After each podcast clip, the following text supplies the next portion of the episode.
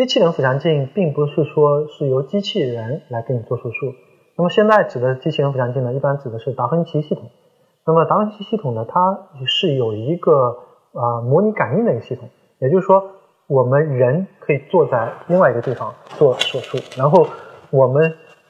在这个人坐的这个镜子底下，我们可以看见腹腔里面看到的视野，然后人通过这个手柄上的这个模拟操作，腹腔镜底下的这个镜子，它可以模仿模仿你的手的这个动作进行这个操作。那么它最大的一个优点呢，是我们腔镜手术底下，它这个器械是可以拐弯的。那么我们缝合底下这个操作，相对来说比这个非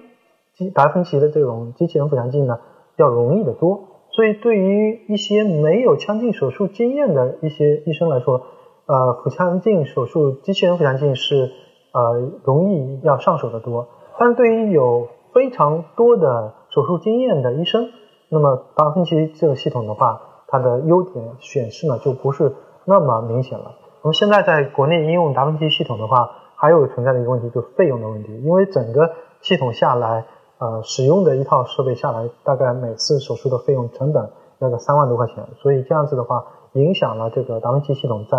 啊这个系统里面的这个应用。在美国倒是应用的比较广泛，是因为他们的成本会比较低。那么做这样子的达芬奇机器人的这个手术，而且可以让医生减少助手的应用，所以在美国那边的话，有很多医生在应用达芬奇系统。但在中国，我觉得啊，因为我们的医生都很多手术的经验，那么应用这个腹腔镜的这个底下的缝合操作也非常熟练，所以应用的这个必要就没有太太大了。所以从这个角度上来说的话，达芬奇系统的话，目前在国内啊，第一并不太流行，第二呢，就是也没有太大必要。第三呢，就是说，因为它的使用会增加很多的成本，所以呃也没有必要使用这样昂贵的一个设备采用这样子的一个治疗。当然呃有优势，但是随着未来它的设备成本的降低的话，我相信普及性会越来越高。这样子的话，我们有更多的医生也许可以使用这个啊机器人腹腔镜为我们病人实施手术。